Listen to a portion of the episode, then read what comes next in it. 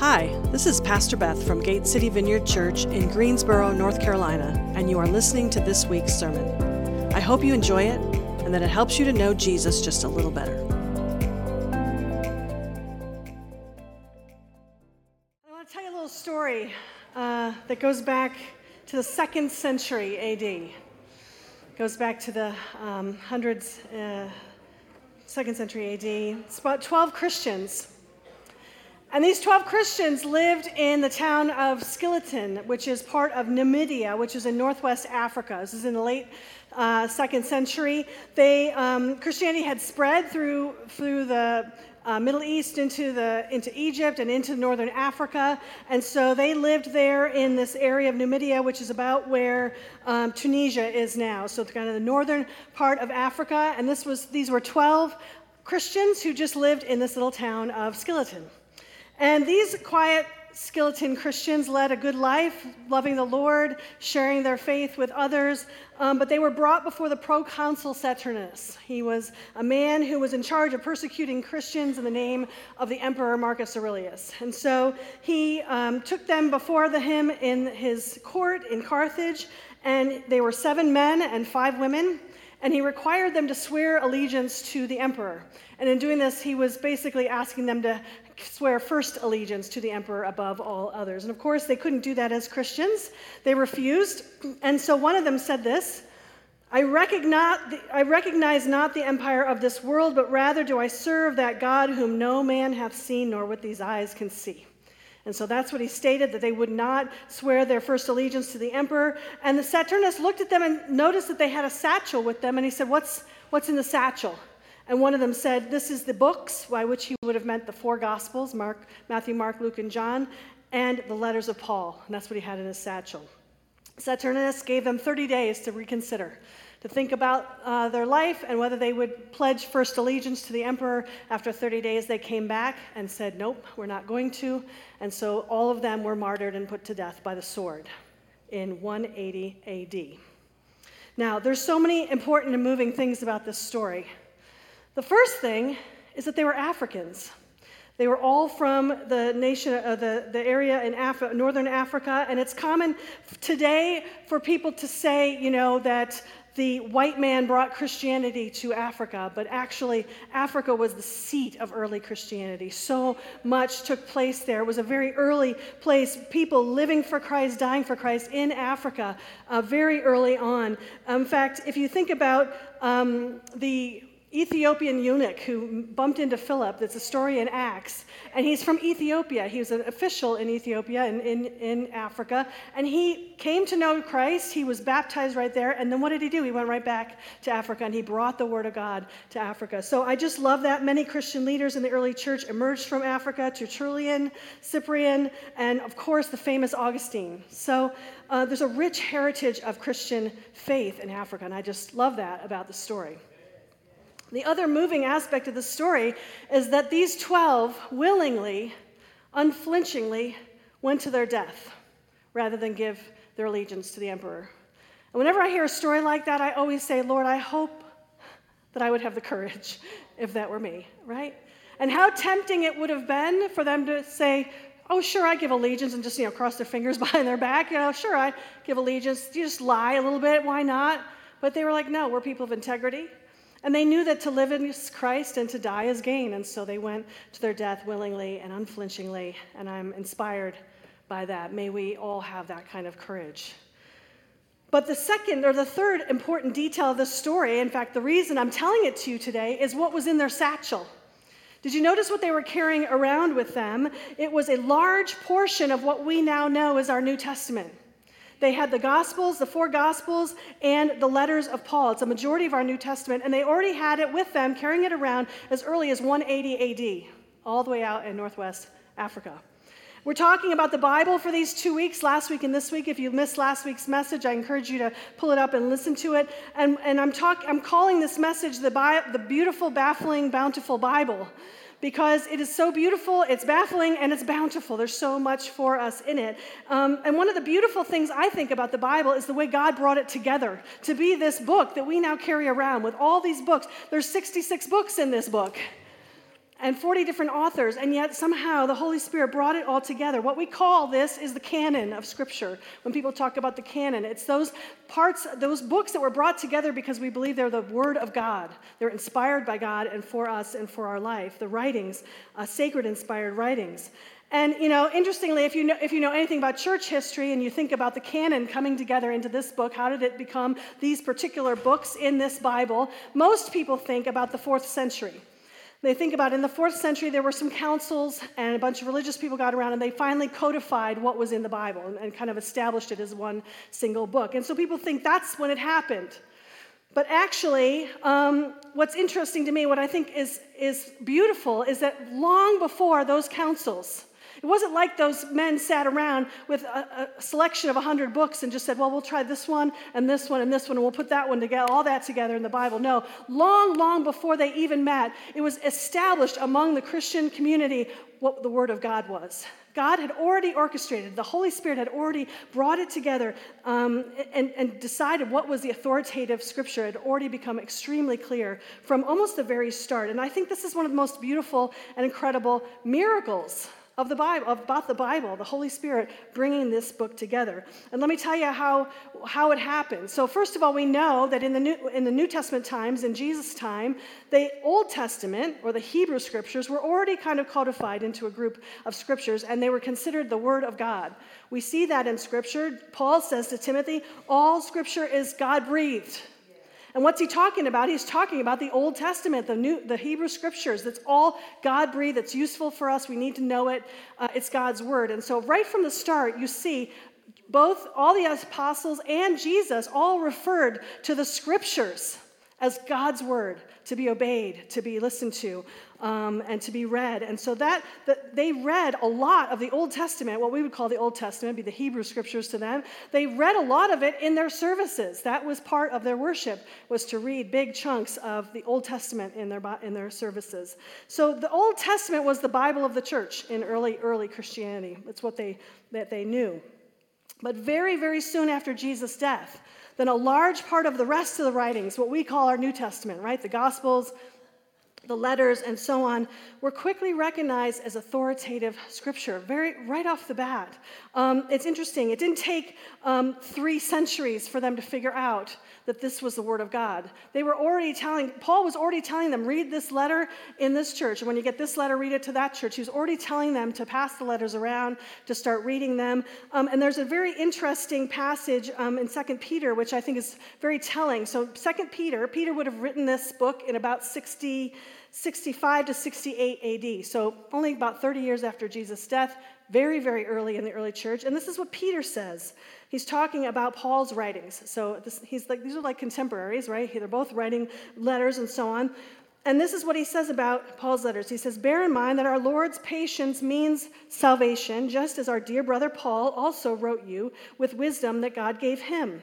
He writes the same way in all his letters, speaking in them of these matters. His letters contain some things that are hard to understand, which ignorant and unstable people distort as they do the other scriptures to their own destruction. So, just in this line, he's by saying the other scriptures, it means Paul's letters are also scripture. Already, they recognize this is the word of God. This has, this has inspiration in it. This is written by God through people, but this is from God. They recognize it as early as 65, 68 AD. I love that. Um, there's a lot of other examples of early Christians recognizing the scriptures as from God. We have Polycarp, who was an early church leader. It turns out he was probably discipled and mentored by none other than the Apostle Paul. Imagine the Apostle Paul being your mentor. That'd be, I mean, no, I'm sorry, Apostle John. Uh, so can you imagine John being your mentor? Like, that'd be pretty cool, right? So Polycarp was mentored by him, um, and he wrote this letter to the Philippians also very early, 110 AD to 140. They don't know exactly when he wrote it, but it includes 100 quotations and allusions to the Gospels, to the letters of Paul, the letters of Peter, and the letters of John. All of them giving credence to them as the Word of God. This is Scripture. We're quoting it, we're using it. This is already, we know this is from God. Irenaeus, an early leader, Bishop of Lyon, France, in 175 to 180 AD, um, declared the writings of the evangelists, who are what they called the gospel writers, the evangelists, um, and the apostles are scripture, just as much as the law and the prophets. So already it was considered the holy word of God. Um, and finally, the second letter of Clement from the second century. This is also very early, 100 to 140 AD. He has what's called the oldest surviving Christian sermon. It's fascinating to read. It's full of scripture. You think I use a lot of scripture? This guy, a lot of scripture. Um, and he keeps going. He's drawing from the Old Testament, the New Testament, references to Isaiah, Ezekiel, Matthew, Luke, possibly Ephesians and Hebrews. So all of these gospels and the letters were all considered holy scripture, the Word of God from the very start. And so, what happened is people would take those scrolls. They didn't have a nice bound Bible like you and I do, all put together for them. They had scrolls, they had pieces of paper with, where they copied them, and they would carry them around from church to church and read them. It was like gold. It was, can you just imagine being at a church and you've only heard it maybe once before? And somebody stands up and says, All right, today I'm going to read you the letter of Paul to the Ephesians. And you get to just hear it.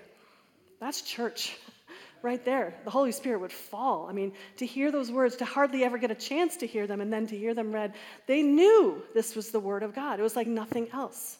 And the Holy Spirit would just give them this gifts of being able to hear and read these, and people would gather them around. And so that's probably why the Scillitan martyrs had them in their satchel. They were probably carrying them around to the different churches in northern Africa. The Holy Spirit was guiding, affirming, confirming the Word of God from the very earliest moments. Christopher Hall, Episcopal theologian, states this By the middle of the second century AD, early Christians acknowledged and understood that the texts from the hands of the apostles were authoritative for the church and should be read in the context of worship. In other words, they're scripture, the very words of God. Now, it would be a couple more centuries before the New Testament canon was then made into what we now have as our Bible. That would be at those councils. Um, the church was, but the church was already using uh, all of the scripture. And so, what I think, I think this is amazing and beautiful. Why am I spending so much time on this? Because we don't have to worry that something was left out of our Bible, that there was some other book written, like they try to say in the Da Vinci Code and some of the other things, right? That there was some book out there that was missing. We don't have to worry that they added things they shouldn't have added, that this book doesn't fit or that book doesn't fit. We don't have to worry about that either. We don't have to worry about a bunch of men in the fourth century just deciding, okay, I think it's this one and this one and this one and this one and this one. No, they were just confirming what was already completely obvious to everybody. This is the Word of God. And so that gives me such great confidence in our Word that we can read it and we know it's from Him and we know it's His Word. Um, and I just love that um, it's a beautiful, beautiful thing about our Bible. Amen? Amen. It's good for us to know that. I know not everyone uh, uh, gets to hear all of that. Now, the second thing I want to say about the Bible, not only is it beautiful, but it is baffling. Okay? There's no questions baffling. One of the things you come across in reading the Bible is the difficult passages. In fact, I have a whole big book about this thick called The Hard Sayings of the Bible. So if you ever have some difficult passages you don't know what to do with, you can come in my office, see if that'll help you um, with it. But there's some things in the Bible that are just hard hard to reconcile with modern day thinking, hard to reconcile with what the heck did he mean by it, hard to reconcile sometimes with each other, with itself. Um, and we came across that this week in our Bible reading on Exodus 21, um, which is a hard passage about slaves and women. And you're like, why is this even in the Bible? And why, why are we looking at all this? And how do we deal with, about, with that? There's verses in the Bible about not wearing gold jewelry, and there's verses about women not speaking, and there's verses about hell and heaven and wars and all kinds of things that can be hard to understand. Um, and it's important that we think about how do we address those passages because some people walk away from the faith because of these passages, especially the younger generation. They want to understand why is this stuff in there. Um, and so I f- want to give you just a little bit of a help, okay? There's no easy answers to some of these things, and we can always have a longer conversation. But something that a seminary professor gave me really, really helped me when I was addressing some of these questions. And he said we have to do three things when we read a passage in the Bible we have to go behind the text, we have to go in the text, and then we go in front of the text. We go behind the text, in the text, and in front of the text. I'm just going to give you, this is going to be a micro seminary lesson, okay, on what, what those mean, okay? The, behind the text means understanding what the assumptions and the culture was behind the text. What's going on at that time? How did people live? What did they understand about life and God? What is it saying? And most importantly, what would they have heard when they heard this? What would it meant to them? Because it was written to them in that time period in their words, by people, in their culture. So, what did it mean to them? What did they hear when they heard that? Um, and this came up again when we were reading Exodus 21. Some of those laws sounded very, very harsh. But what we have to remember is that we don't live in that culture. And the culture of that time, back in around, I don't know, 1500 ish or so BC, was a very harsh culture. There was very little concept of human rights. Women were the property of men, full stop. There was no discussion about that. There were no picketing lines. Like that just was the way it was. There were slaves all the time from different places, very different from the kind of slavery that we understand here. Just a very different culture, very different culture. Um, and so the laws, which when we read them, we think, this is terrible, how unenlightened is this? Actually, to the people reading them at the time, they would have thought, this is amazingly wonderful. That God actually cares about how to treat the women and how to cares how to treat the, the slaves and how to cares even how to treat the animals. He's even got stuff in there about animals. There were no animal rights back then. they were just there to use. And so what we see is that God did care. What the message he was sending to the people that day is he did care about them so much more than their culture could have understood. And so that's behind the text. That's the, and the idea of looking behind the text. How would they have heard it? And you know what? This is hard work. It is hard work to look behind the text. First of all, it's hard to put our own cultural assumptions aside for a moment and try to get in the fate in the eyes of the people of that time. It's hard to know what the people of that time did. This is ancient history, and we're always discovering new things, archaeology, and so on. And so this is not easy stuff. Um, and it's going to take some time to understand it. So don't expect that if you pick your Bible up for the first time and you read a passage you don't like, and you go, oh, I don't like that, and I don't understand it, so it must not be true. It's going to take a little more work than that to understand what it means, why it's like, why it says what it says. Um, we have to take some time to understand it. Now, that's behind the text. So we have to do that work behind the text to understand it. And then we go in the text, okay? In the text means this that we look at what the passage means in the literary style it's written in and also in the context of the book it's in. So, first of all, you have to realize if you're reading Genesis and Exodus or even Matthew and Mark and Luke, those are all, these are all kind of narrative stories, right? So, you're going to read that differently than you'd read Proverbs, which is more wisdom literature, or Psalms, which is more poetry. So, there's a different way of reading all kinds of literature. Um, we also have to see what is happening in that passage. Don't ever just read a, pass, a, a, a verse it's one of my problems with devotionals that have one verse at the top. I know why we do that and it's good, it's okay. But like be careful when there's one verse and then they write you 25, you know, lines about it, okay? One verse is only one verse. You have to look what's before it, what's, bef- what's before it, what's after it. What does it mean in that context? Um, don't ever take that one. Uh, and, and what's interesting is when you're reading, especially Old Testament um, stuff, this, it, it's ancient writing. And so they write differently than we do. They leave out a lot of details. They skip over big chunks of time. They sometimes mix up the timeline. It drives us Western scientific people crazy. We're used to things that all go in logical order. Realize that's our culture. That's not the culture was written in. So, again, this is how we understand what was written. Um, and then finally, we not only take the verse in its context where it is in its book, in its, the paragraph, but you also have to look at the whole scripture. How does this verse or this passage fit into all of the scripture? What's the message of the scripture? See what's before it and after it, and, and what else it says about this topic. Here's an interesting example. There are only two verses in the whole Bible which talk about si- women keeping silent. And yet, we have made an entire theology about women being silent in the church. Now, those passages are, are very local to their situation, and, and there's a lot of discussion about what exactly they meant in that situation. And yet, there are dozens of verses throughout the whole Bible about women leading and prophesying and speaking and teaching, okay? So, and you know I'm passionate about that, but we must not make a theology out of one verse or two verses. We have to understand the whole passage. So, um, we have to understand that. And then finally, we get to go in front of the text. We all want to start here, but this is what you do after you've done the other two. Front of the text, what does it mean to me? What does it mean in my culture today? What is he saying to me? What am I learning about God for me? Um, how do I incorporate it into my life? And here's the thing the miracle of the Word of God is that even though it was written to people thousands of years before us in a culture very, very different from ours, Yet it speaks to us right here in the 21st century. And it spoke to people back in the Middle Ages, and it spoke to people the, in the Renaissance, it spoke to people in the 20th century, it speaks to us here, it speaks to us no matter what color we are, what, how much money we make, where we've come from. It speaks to us because it is the Word of God and it's His message to each one of us. This is a miracle. Do you realize there's no other book that spreads across cultures like that? Not one. Not one. Not one. And so we apply it, we get to see how it, uh, it, appears to us, we understand what it meant to them, and so therefore what it would it mean to us. And now, do you understand how we can't get the order wrong? We can't go in front of the text before we've gone behind the text. Because if we go in front of the text first, we're going to bring all our culture and all our assumptions and all our biases and all the way we think it should be and what we think God should say, and then and we're going to bring that into the text.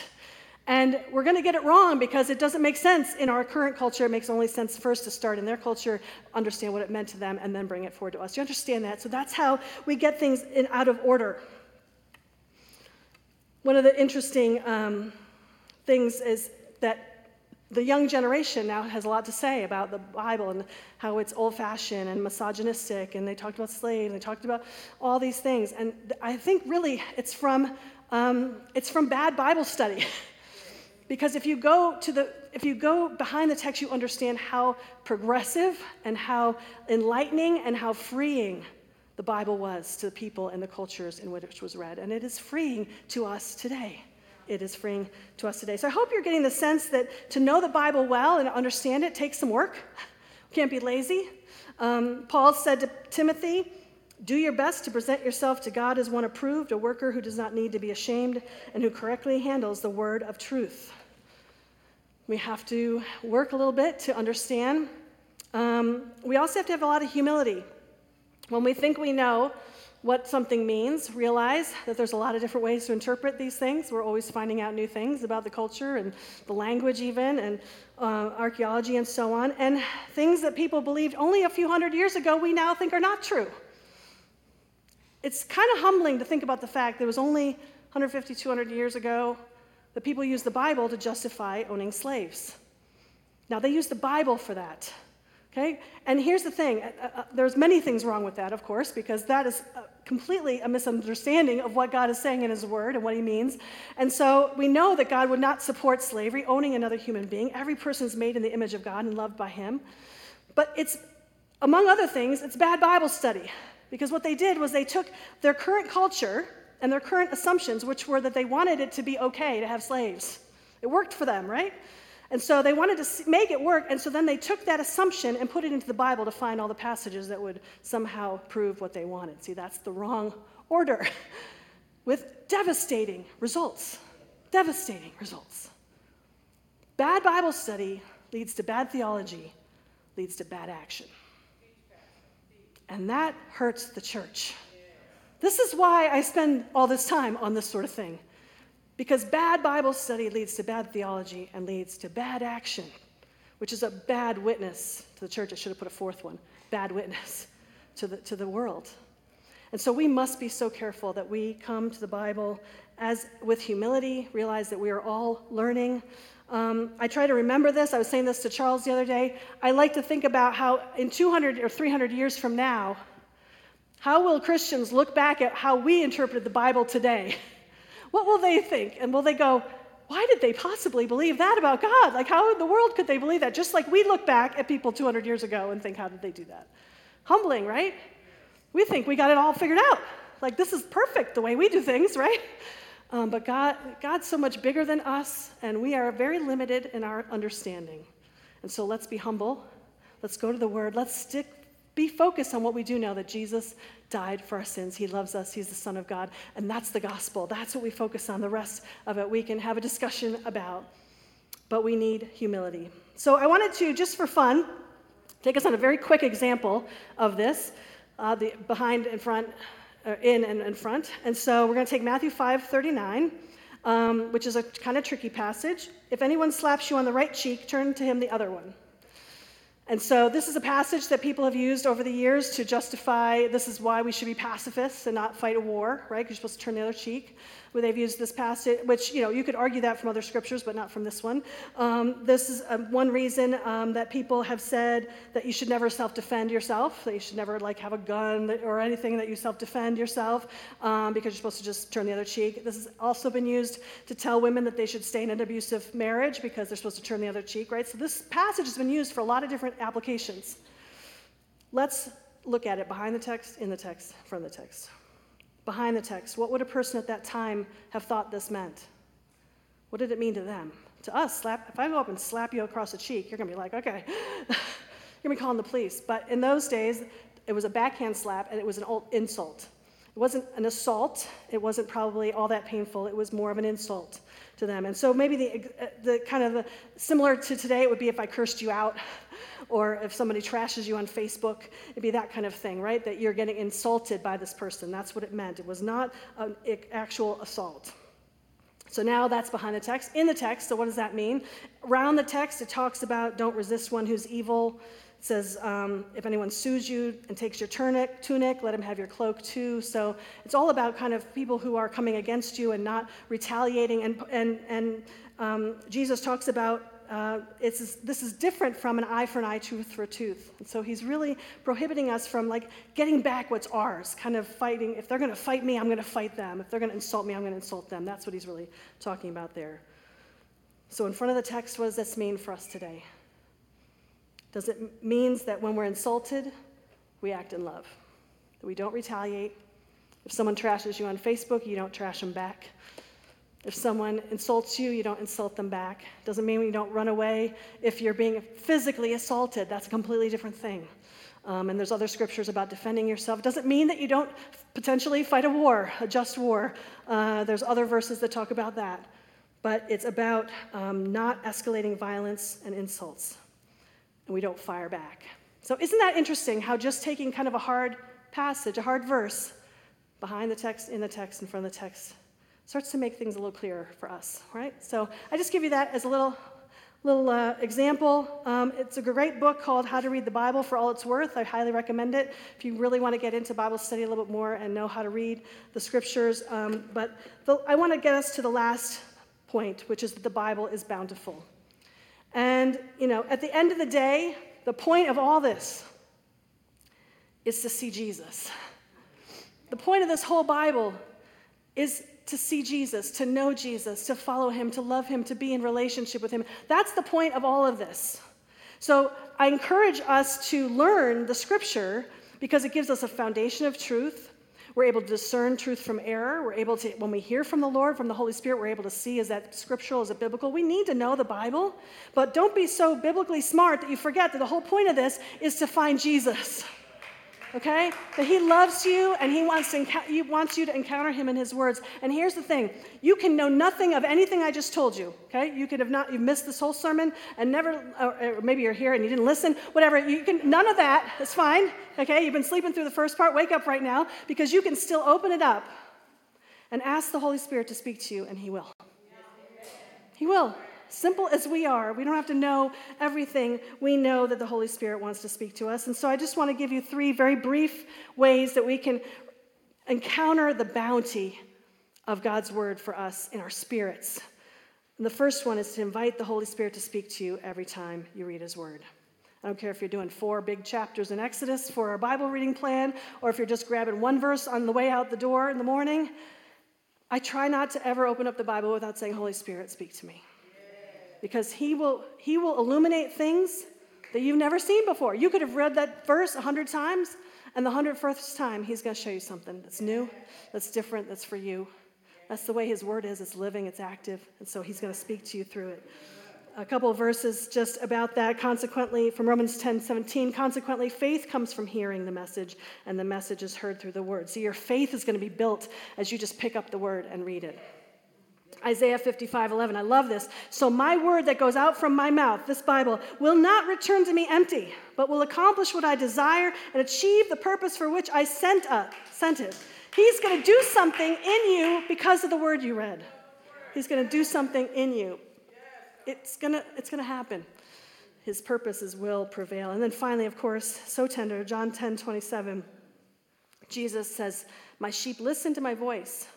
I know them and they follow me. We're listening to the voice of Jesus when we open our Bibles. We're listening for his voice. So, the second way to receive the bounty, the first is to ask for the Holy Spirit to speak of us. The second is then to do what Jesus tells you to do. There's the rub. do what he says. You'd be surprised how well that works. Um, in Matthew 7, he says, Therefore, everyone who hears these words of mine and puts them into practice is like what? Who's he like? A wise man who built his house on a rock. The rain came down, the streams rose, winds blew, beat against the house, but it did not fall because its foundations were on the rock. See, we're building a foundation. And what happens if you don't? Everyone who hears these words of mine and does not put them into practice, like a foolish man who built his house on sand, the rain came down, the streams rose, the winds blew and beat against the house, and it fell with a great crash. So we have to hear the word and then do it. Every now and then I come across someone who's all tied up in knots because life's just not working and everything's going wrong and there's all these problems and everything. And I'll say to them, Have you gone into the Word? Like, what's, and he's like, yeah, The Bible says this, I should probably do this and probably do that and probably do that. And I said, I'll say to them, So did you do any of that? And they'll say, No. And I'll say, I think I know what your problem is. I mean, he's told it to us, right? Um, do what it says. And here's a wild idea if we try to do what he says, we're going to actually probably see some of our problems resolved. Um, some of our interpersonal problems resolved. And here's the thing we get all caught up, as I talked about earlier, in the hard passages of the Bible, right? So many hard passages, I don't know what it means, like what does it really mean? But there's about 95% of the passages of the Bible, you do know what it means.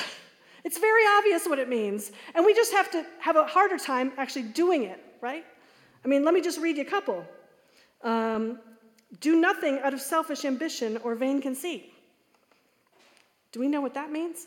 Do we know how to do that? How about this? Do everything without grumbling or complaining. Hard one. Love your neighbor. Anything we don't understand about any of that? I think it's pretty clear. And so, why don't we just do what God says? And if we do what He says, here's the thing when we listen to God and He shows us something in His Word, and then we step out in faith and we just do it. We obey his word. We will start to see God move in powerful ways in our life. That's when the power comes down. That's when that's when God really starts to move. Don't only I know we're meant to move when God, you know, God just showed me something in my prayer time. Good. I'm glad about that. First of all, make sure it's from the it's consistent with the word. He's not going to show you something in your quiet time that's cons- not consistent with the word. But man, when we stand on the word, we know this is his promise. We know this is truth. And so, um, nothing builds your faith and your love for God more than to step out in faith and see Him move. And so, then the last thing I'll say about the bounty of the Bible is to listen in it for God's heart for you. So we're asking the Holy Spirit to speak to us. We're going to do what it says. But then as you're reading, listen to what God's heart is for you. If you've gone through the forming class uh, with the tackles, um, you know they spend a lot of time just getting into the Word, but then listening, just stopping and listening and letting the, the love of God and the grace of God kind of come to you through His words. Um, we don't have to get into a deep study of it to understand, to just slowly and thoughtfully read our Bibles and let Him speak to us. And I just wanted to quote this from the forming class. Um, he said, Dave Tackle writes this. He says, We're allowing the Spirit of God to teach us about life in the kingdom as He reveals His word in our heart at the same time. See, that's the thing. It reveals not only God, but it reveals our heart, right? Our heart is laid bare when we read the word. And we're not settling for our own understanding of the text, but allowing the Spirit to reveal and then internalize the truth. This approach to Scripture is not an attempt to master the text or even figure out how to apply it, but a way of letting the Spirit reveal to us what we need to see and hear. Meditate on the Word day and night. Let it soak into your being. Let it be something that speaks to you day after day after day after day. It will, it will be new every morning. His mercies will be new every morning. So I hope through all this, these two weeks you've grown in appreciation for this Bible that we all have multiple copies of. Keep in mind that there are places in this world which still are grateful to have one, that they share one between multiple people, sometimes in a church. It is the Word of God, and it's a treasure to us, and it's beautiful. It's beautiful literature, poetry, wisdom, all brought together by the Holy Spirit in a miraculous way to be our Bible. It is baffling. There's stuff in here you you and I will never understand. and there's many, many different ways to interpret it, but you know what? It's a lifelong adventure to find out what God is saying in His Word and what it means to us. And it is bountiful. There's a bounty of riches in it for every one of us who will receive, will come to it with a heart ready to receive and to hear. So we don't worship the Bible, but man, we're so grateful for it. Amen? Amen. All right, let's pray together. I'm going to invite the band come on up. And as I do, I just um, want us to just pray for a moment. Just give thanks to God for His word, but also to invite God to speak to us. He speaks to us through His word. We're going to be singing, Word of God, speak. Lord, when we come to your Bible, Lord, with all of our questions and with all of our wondering, Lord, most of all, we want you to speak to us. We want to hear from you, Lord. And we thank you that you've given us the truth that we can stand on, that we can learn and know. But I pray that we would know you most of all. Thank you, God, that your word points us to you. Open up our eyes and our ears to hear you, Lord.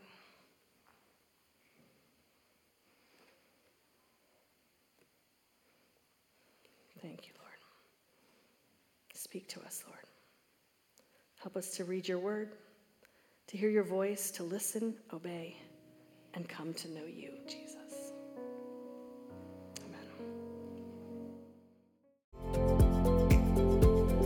Thank you for listening to this week's sermon. If you would like to learn more about Gate City Vineyard, you can find out more at our website at gatecityvineyard.com. Have a wonderful and joyful day.